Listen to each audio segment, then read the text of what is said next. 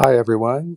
This is Duncan Fisher at No Sermons, and this is the closest I'm going to come to a sermon here at No Sermons. It's actually a yell, and it's not intended for people who don't identify as Christians. So I apologize. This is a family dispute. Please cover your ears.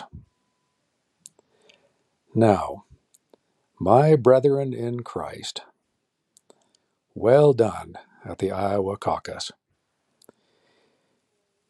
Your foul mouthed, philandering, client of porn stars and despots, the chap who did not give you health care but promised to destroy what health care you had, the man of the people who doesn't pay taxes like you do, the draft dodger who played varsity basketball on his bone spurs and calls veterans losers and suckers, and doesn't like fighter pilots who get tortured and don't break, that guy won.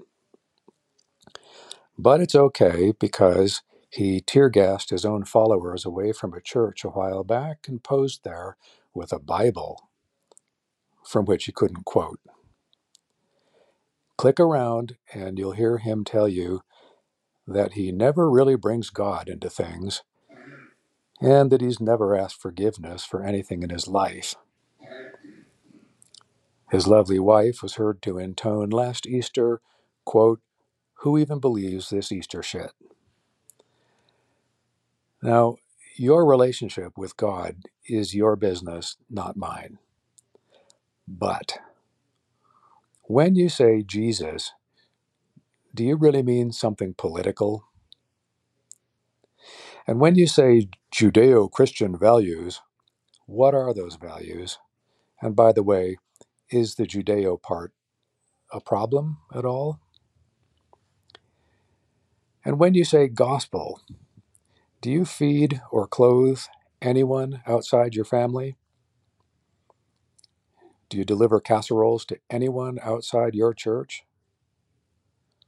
If you go to church, do you welcome anyone who isn't just like you? Do you listen, and I mean really listen, to anyone you don't personally like? More broadly, do you want to make sure everyone can do things like go to the doctor just because they need to go to the doctor? If not, is it because you just don't like to share? Is it because you think that self reliance is in the Bible somewhere? Is it because you think that hating people who do things differently is in the Bible somewhere? About that Bible, have a look if you care at Matthew 25:40. And after that, have a look at yourself. And then have a look at what you just chose in Iowa. And saying that God works through flawed people doesn't make it all right, by the way, so don't. And finally, and this will probably sting, ask yourself why all those godless liberals don't want to hear about Jesus. You are the reason, because you don't either. See, if you don't care about your brother, and if you think Jesus is comfortable hearing you talk about guns in his name, you might as well stop saying you want a country that lives by the gospel, because you don't, and everybody can see that.